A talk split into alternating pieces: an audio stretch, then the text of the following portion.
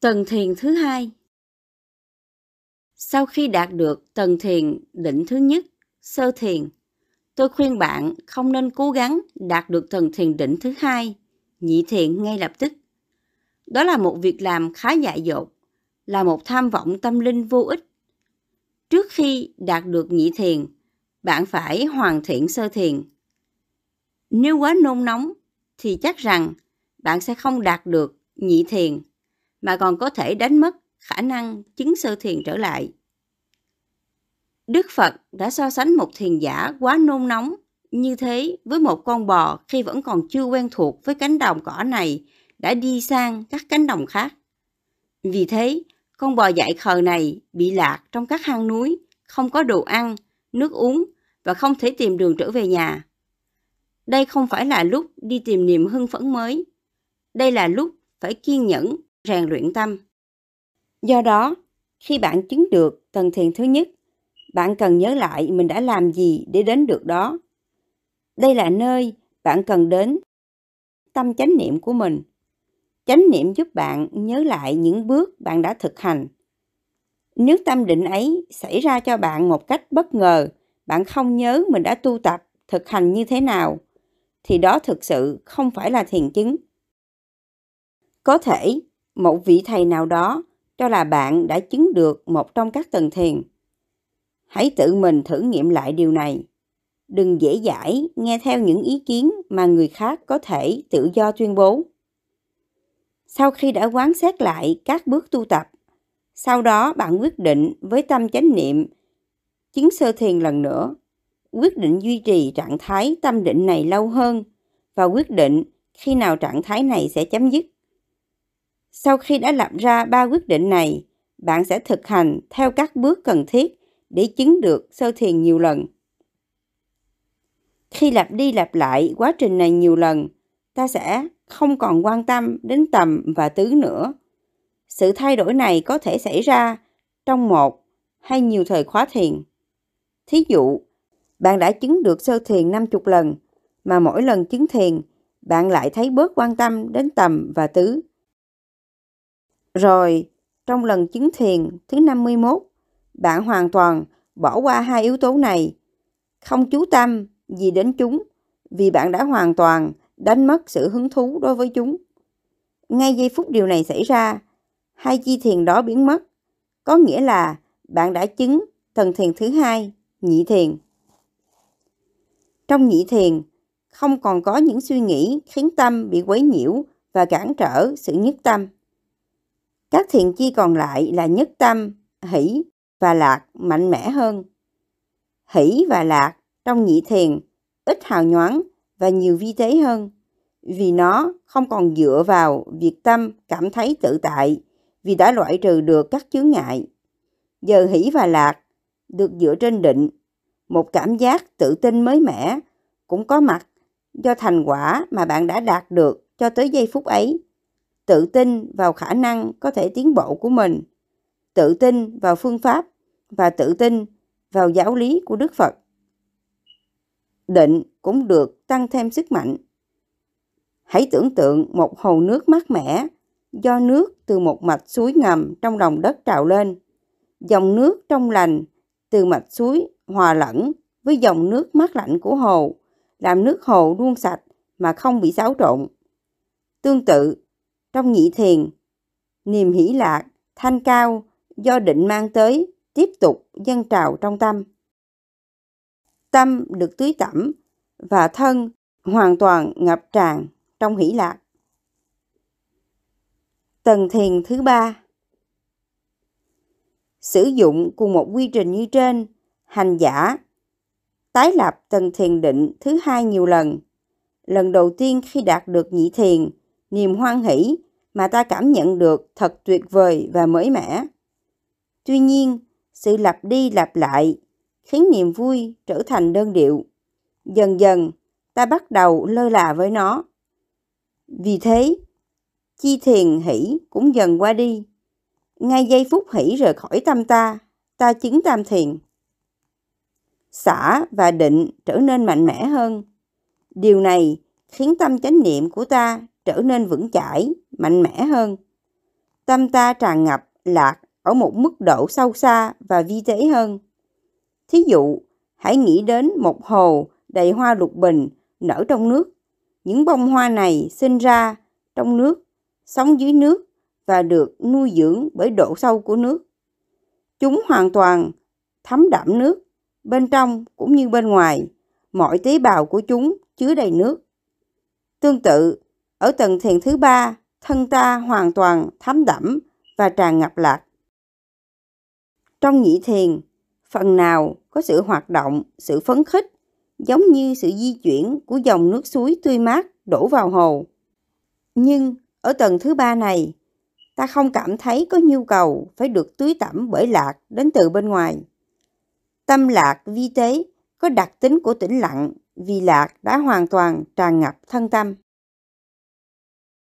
Tầng thiền thứ tư Giống như các lần trước, hành giả lặp lại tầng thiền định thứ ba nhiều lần, cho đến khi hành giả cũng không còn quan tâm đến lạc nữa.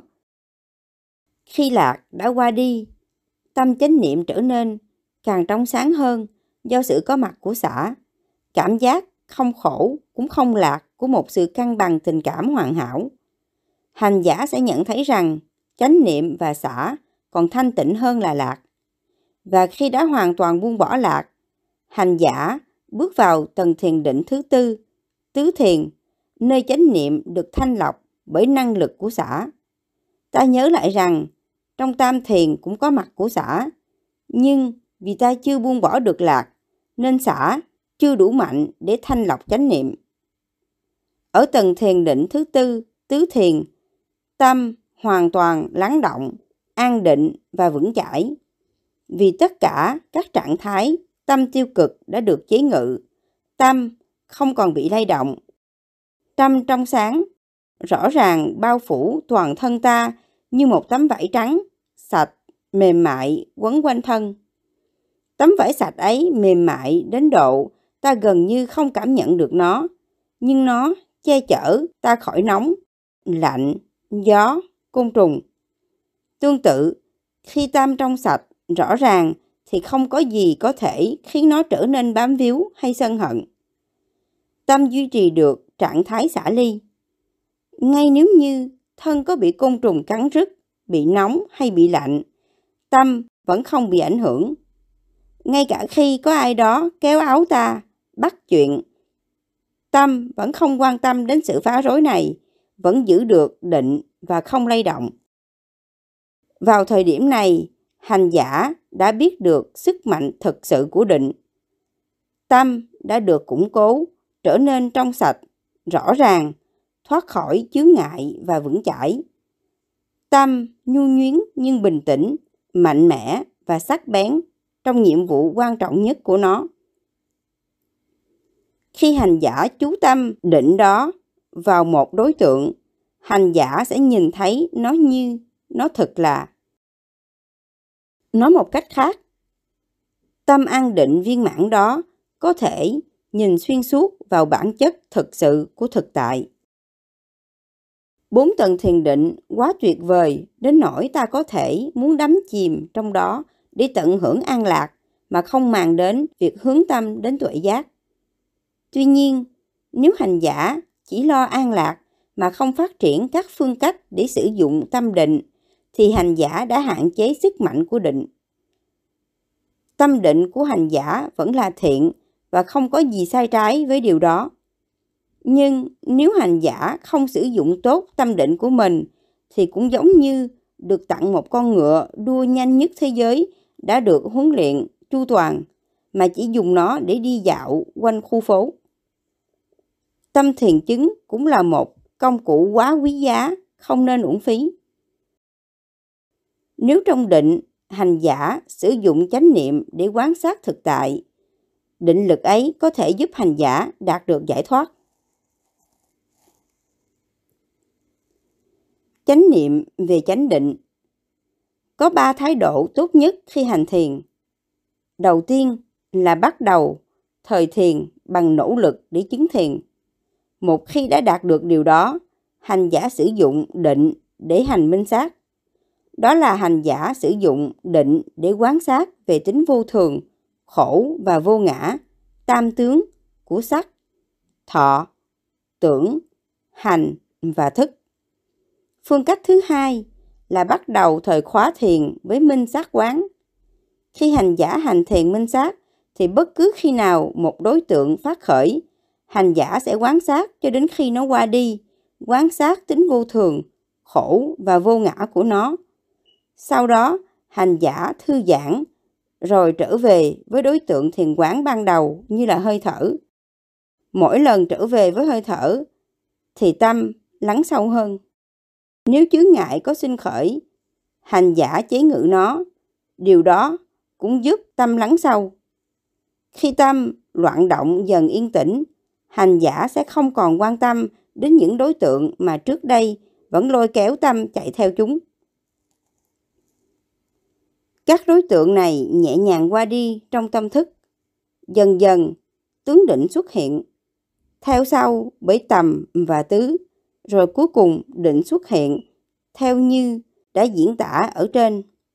Trong trạng thái định đó, hành giả tiếp tục minh sát, quán sát tính vô thường, khổ và vô ngã của sắc, thọ, tưởng, hành và thức. Phương cách thứ ba là bắt đầu hoặc bằng thiền minh sát hoặc nỗ lực đạt định và chuyển qua chuyển lại giữa hai cách này. Thí dụ, ta bắt đầu bằng cách chú tâm vào hơi thở, không quan tâm đến các đối tượng khác trong nỗ lực đạt định. Nếu không thành công, tâm trở nên bực bội và ta sử dụng thiền minh sát để quan sát những chuyển đổi trong cảm xúc bực bội. Khi cảm giác này qua đi, ta xét xem có chướng ngại nào khác xuất hiện. Khi tâm đã vững chãi, ta trở về quan sát hơi thở sâu lắng hơn, không quan tâm đến các đối tượng nếu chúng phát khởi và lại nỗ lực để đạt định. Do đó, trong phương cách thứ ba này, sự chú tâm và chánh niệm kết hợp nhuần nhuyễn với nhau để dần mang đến định sâu lắng và khiến tuệ giác thêm sắc bén. Rồi có một ngày, khi tuệ giác hầu như đã hoàn thiện khả năng thấy, biết và định gần như đã viên mãn, cả hai sẽ hòa nhập. Do đó, dầu bạn hành thiền bằng phương cách nào, niệm và định được sử dụng một cách thiện xảo, rồi cũng hòa hợp, vận hành cùng nhau. Nếu khi ngồi xuống chiếu thiền, bạn thấy rằng các chướng ngại có thể dễ dàng được điều phục và tâm không tán loạn, thì bắt đầu bằng thiền chỉ tốt hơn. Trái lại, nếu tâm loạn động, không thể bắt nó yên ngay lúc đầu, thì bạn không nên cố gắng phát triển định mà nên bắt đầu bằng thiền minh sát. Hay chuyển đổi hai phương cách này qua lại. Bắt đầu bằng phương cách nào tùy thuộc vào trạng thái tâm của bạn lúc đó. Dầu bạn bắt đầu bằng phương cách nào, một khi niệm và định đã kết hợp với nhau, bạn cần sử dụng chúng để diệt trừ ba kiết sử đầu tiên. Đã biết được mọi vật đều không có tự ngã, bạn không còn tin vào một cái ngã thường hằng, bất biến. Bạn sẽ thấy giới cấm thủ thật vô nghĩa lý. Nhận chân được tứ diệu đế rõ ràng hơn bao giờ hết và không còn nghi ngờ gì về con đường đến giác ngộ của Đức Phật. Hãy sử dụng tâm định giống như tia laser để đốt cháy một vật cứng. Để nhắm chi laser chính xác, bạn phải dùng đến mắt nhìn. Nếu chỉ lo nhìn quanh quất, bạn không thể nhắm chính xác. Cuối cùng thì vật không cần đốt bị đốt hoặc là không có gì bị đốt cả. Và dĩ nhiên là nếu bạn không bật nút laser lên thì dầu bạn có ngồi cả ngày cũng không đốt được vật gì. Trong ứng dụng này, đôi mắt giống như tuệ giác, chi laser là tâm định. Tuệ và định vận hành cùng nhau. Không có tuệ thì chi sáng của định cũng sẽ vương vãi hoặc nhắm sai đối tượng. Không có chi sáng của định thì con mắt tuệ dầu có nhìn thấy đối tượng cũng không thể đốt cháy nó được. Chúng ta muốn đốt cái gì? Quế nhiễm, tâm bất thiện. Chúng ta còn phải nhìn thấy chúng bằng con mắt tuệ và hủy diệt chúng bằng tâm định. Như thế, một khi bạn đã đạt được chánh định, bạn sẽ nhắm vào đối tượng nào? Bạn nhắm nhất tâm thiện vào sự biến đổi không dừng của các thành phần cấu tạo nên thân và tâm, sắc, thọ, tưởng, hành và thức. Bạn chú tâm đến tính vô thường, khổ và vô ngã của các thành phần này. Khi bạn chú tâm đến một trong các thành phần này, bạn nhận ra rằng tất cả đều biến đổi. Bạn thấy được sự liên hệ giữa vô thường và khổ do sự bám víu của bạn vào các dục lạc chóng qua. Nhận ra được tính vô thường, khổ và vô ngã của sắc, thọ, tưởng, hành và thức là nhiệm vụ chính yếu của thiền minh sát. Khi nhiệm vụ đó hoàn thành, bạn sẽ được giải thoát khỏi việc bám víu vào các uẩn, hợp thành, thân và tâm. Không còn gì để bám víu vào, bạn được giải thoát. Khi các thiền giả vun trồng đủ định và niệm, họ có thể lần trở lại trong tâm những hình ảnh của các sự kiện, thời gian, suy nghĩ và hành động trong quá khứ cho đến khi họ nhận ra được sự kết nối giữa dòng chảy không dừng dứt trong hiện tại và các sự kiện, suy nghĩ và hành động trong quá khứ. Sợi dây nối kết này là tham ái và vô minh. Họ tự nhận ra sự liên hệ giữa vô thường, lòng tham ái đối với vật chất vô thường và khổ. Tuệ giác thâm sâu của vị thiền giả cũng nhận biết được tất cả mọi tiêu cực trong mọi khía cạnh và chúng phát sinh thế nào và tại sao. Tuệ giác nhận thức được rằng tất cả mọi tiêu cực đều đến từ sự bám víu và sự bám víu này có thể chấm dứt bằng cách chấm dứt chính tâm tham của mình. Qua tuệ kiến này, thiền giả hiểu biết bằng kinh nghiệm trực tiếp nơi bản thân rằng mọi thứ đều vô thường, rằng bám víu vào bất cứ thứ gì vô thường đều mang đến khổ và rằng tất cả vạn pháp hiện hữu đều không có một bản thể thường hằng. Hiểu được như thế là chúng ta thấy được cánh cửa đi vào giác ngộ. Ứng dụng tâm định vào đêm giác ngộ, Đức Phật phát triển thiền định mạnh mẽ, không phải để rồi thôi, mà Ngài mang nó ra ứng dụng. Trong một sát na mãnh liệt, đầy uy lực, ba chứng ngộ về vô thường, khổ và vô ngã, tất cả đã cùng bùng vỡ và Đức Phật đã đạt được mục đích của mình. Mang sự chứng thiền ra để sử dụng là chìa khóa. Alaha Kahama và Udaka Ramuputta, hai vị thầy trước kia của Thái tử Siddhartha Gautama, Đức Phật trước khi Ngài giác ngộ, đã đạt được định. Tuy nhiên, họ đã không tự rèn luyện để hướng sự chú tâm của họ vào sắc, thọ, tưởng, hành và thức để có thể nhìn thấy được bản chất thật sự của chúng. Thay vào đó, họ trở nên bám víu vào sự an lạc của định và nghĩ rằng cảm giác an lạc đó là giác ngộ. Thái tử Siddhartha Gautama bảo rằng các vị thầy trước đó của Ngài giống như Ngài cũng có lòng tin, tinh tấn, chánh niệm, định và tuệ. Giống như Ngài, tuệ giác đã giúp họ hiểu được sự nguy hiểm của các chướng ngại và sự cần thiết phải chế ngự chúng. Nhưng không giống như Thái tử Siddhartha Gautama, các vị thầy này không biết rằng họ chỉ sử dụng tâm định để đè nén chướng ngại, không phải để hủy diệt chúng. Họ không khám phá ra các kiết sử tiềm ẩn, nguồn lực trói buộc chúng sanh và vòng sinh tử không dừng dứt. Chỉ riêng Thái tử Siddhartha Gautama đã sử dụng thiền định của mình để thấy rõ ràng rằng các chướng ngại và kiết sử trói buộc chúng ta như thế nào. Đức Phật đã đạt được sự hiểu biết gì? Như chúng ta đã biết, năm chướng ngại, tham, sân, hôn trầm thủy miên, trạo hối và nghi, cản trở thiền giả được chứng thiền. Do đó, lúc tu tập để phát triển định, thiền giả cố gắng gạt chúng qua một bên. Tuy nhiên các kiết sử mà từ đó các chướng ngại nảy sinh tiếp tục hiện hữu trong tiềm thức của ta. Mười kiết sử là tin rằng có một cái ngã hay linh hồn thường hằng, thân kiến, nghi, tin vào sự hữu hiệu của các nghi lễ, giới cấm thủ, tham, sân, ước muốn được tái sinh trong cõi sắc giới, ước muốn được tái sinh trong cõi vô sắc giới, ngã mạn, trạo hối và vô minh. Những huân tập bất thiện của tâm vẫn ngủ yên đó trong lúc ta tọa thiền. Vì các kiết sử tiềm ẩn này vẫn ngủ ngầm trong tâm thức. Khi ta xả thiền, các chướng ngại trở lại. Lúc ta muốn chứng đạt trở lại một tầng thiền định, ta lại phải gạt các chướng ngại qua một bên.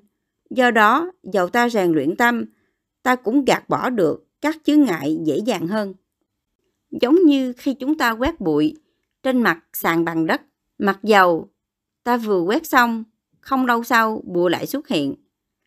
Mặt sàn tiếp tục nứt, tường nứt, thế là ta lại có một đống bụi. Để thoát khỏi bụi, ta có thể quét cả nhà, vẩy nước trên mặt sàn hay đổ vài thùng nước để biến mặt đất thành bùn. Tuy nhiên, rồi bụi cũng sẽ trở lại. Nhưng nếu ta đào sâu xuống tận lớp đá, đổ bỏ tất cả các bụi, rồi đổ xi men vào đó thì bụi đất không còn là một vấn đề. Đào tất cả các đất lên thì giống như thiền minh sát chế ngự các chướng ngại và kiết sử. Đổ xi minh tượng trưng cho việc bước vào giác ngộ, khiến cho tâm được cứng rắn, không thể lay chuyển bởi những cám dỗ thế gian. Một khi đã làm được điều đó, không có gì có thể lay chuyển tâm ta.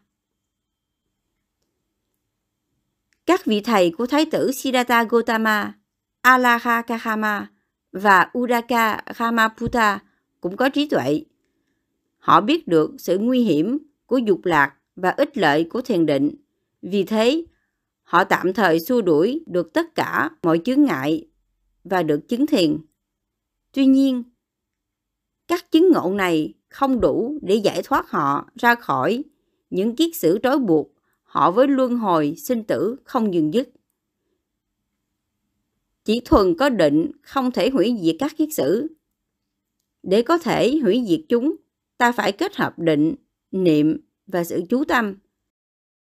Nếu không, ta sẽ bám víu niềm hỷ lạc của định, giống như các vị thầy của Thái tử Siddhartha Gautama và không đi đến đâu cả. Tuệ giác của Đức Phật rất đặc biệt. Với tuệ giác này, Ngài không những thấy được sự nguy hiểm của dục lạc, ích lợi của thiền định, mà Ngài còn sử dụng tuệ giác này đi vượt xa hơn thiền định. Ngài sử dụng trí tuệ của mình để khám phá rằng các chướng ngại mà Ngài đã chuyển hóa được trong trạng thái định chỉ là dấu hiệu của một vấn đề sâu xa hơn, mạnh mẽ hơn. Các kiết sử Ngài thấy các kiết sử đã quấy nhiễu tâm như thế nào, tạo các ảo tưởng về thực tại, đưa đến cảm giác khổ về ngã. Với tâm chánh niệm, thanh tịnh trong định, Ngài tìm ra được phương cách để chuyển hóa các kiết sử, nhìn thấy được tính vô thường, khổ và vô ngã trong tất cả các pháp hữu vi. Khi chúng ta nhìn thấy được ba tính chất này ở mọi khía cạnh của hiện hữu, thì tham, sân và si cùng với các kiết sử khác sẽ mãi mãi không còn. Đừng tự lừa dối mình. Khi chúng ta cố gắng đem giáo lý của Đức Phật ra thực hành, chúng ta phải cẩn thận đừng tự lừa dối mình.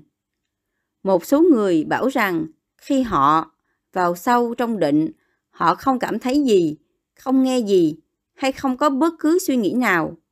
Họ nói rằng họ chìm sâu trong định đến nỗi họ không còn nhớ tới thời gian đã qua.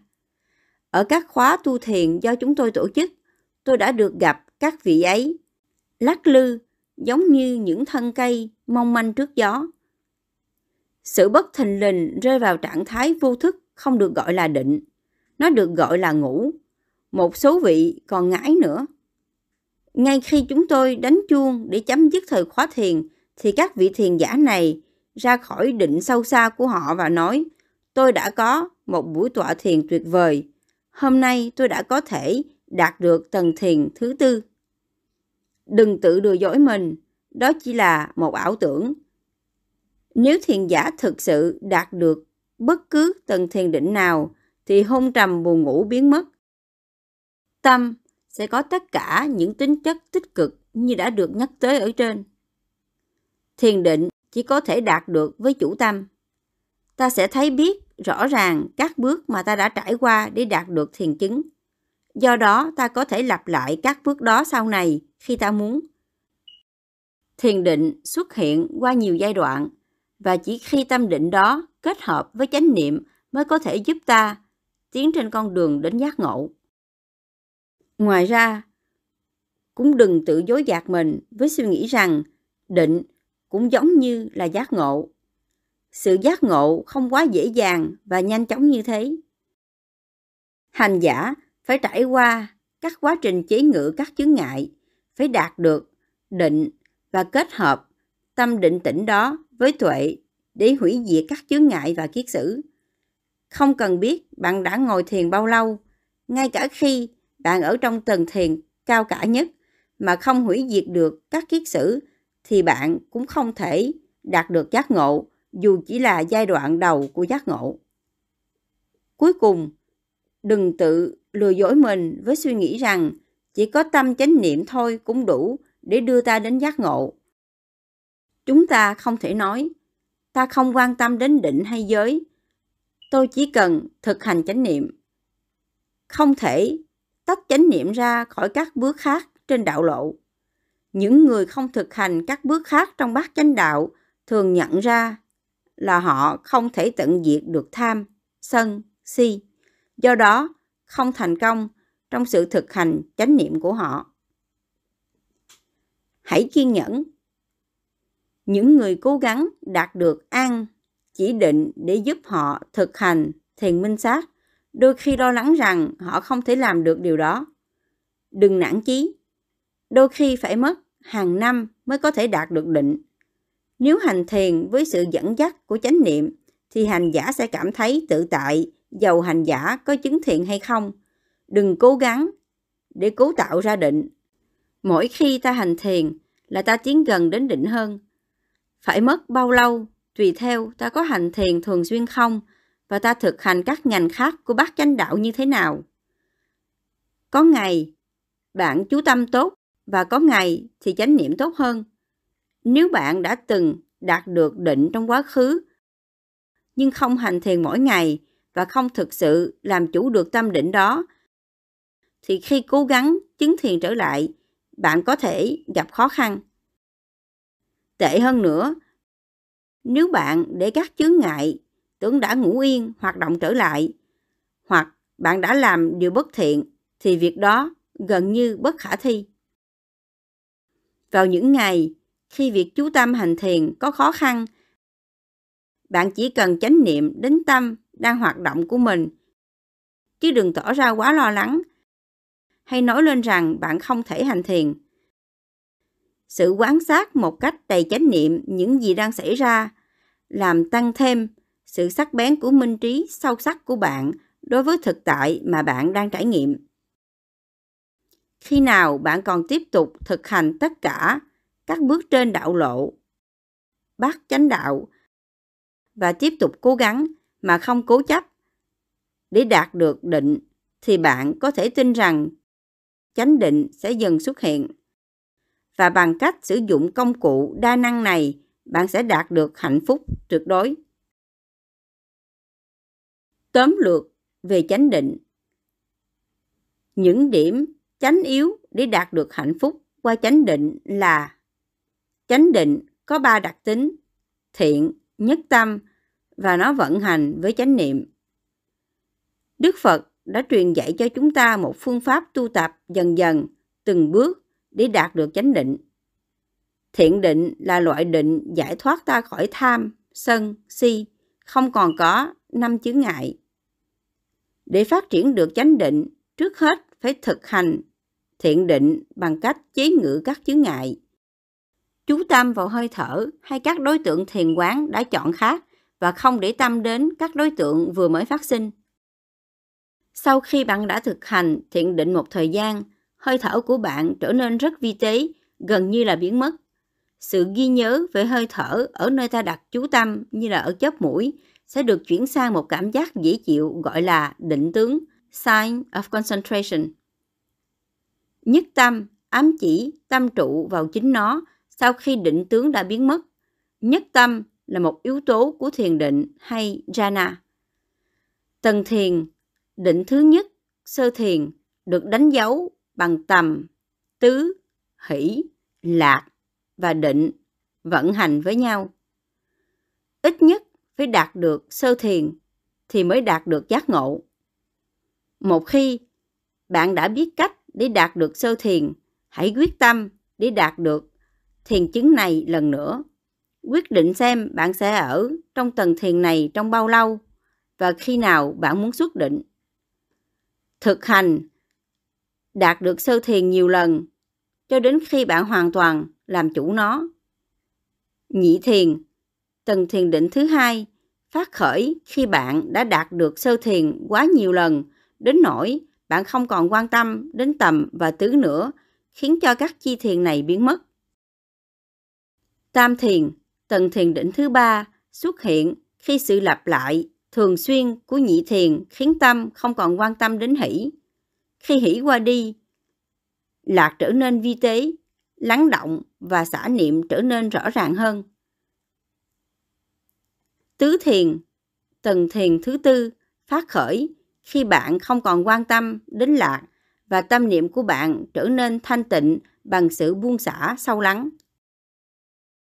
Trong trạng thái định, tâm đầy ắp các tính chất thiện, mạnh mẽ, quyết liệt, không trơ ra như đá hay giống như ai đó đang ngủ. Thiền định tạo ra chất lượng và sức mạnh cần thiết để thực hành thiền minh sát. Không cần biết bạn đã ở trong tầng định mạnh mẽ nhất trong bao lâu, nhưng nếu chỉ có thế sẽ không mang đến giác ngộ cho bạn. Để đạt được giác ngộ, bạn phải hủy diệt được các kiết sử. Bạn có thể bắt đầu một thời khóa tọa thiền bằng phương pháp thiền chỉ, vung trồng an chỉ định hay bằng sự thực hành chánh niệm, tùy thuộc vào sự ổn định của tâm bạn ngày đó. Hay bạn có thể chuyển qua chuyển lại giữa hai phương pháp này. Không cần biết bạn đã bắt đầu một thời khóa thiền như thế nào, định và niệm phải đi với nhau để tạo thành một trí tuệ viên mãn. Bạn cần có một tri giác sắc bén để nhận ra được tính vô thường, khổ và vô ngã của tất cả mọi hiện hữu. Tuệ giác cho phép ta thấy được vai trò của tham trong việc mang đến khổ để ta có thể buông bỏ nó. Chỉ có định hay chỉ có niệm không thể đưa ta đến giác ngộ. Giác ngộ chỉ có thể xảy ra khi định kết hợp với niệm để hủy diệt các kiết sử qua tuệ giác. Có thể chỉ cần vài ngày hay rất nhiều năm mới đạt được thiền định. Đừng nản chí, nếu nó chậm đến và cũng đừng cố gắng để áp đặt nó.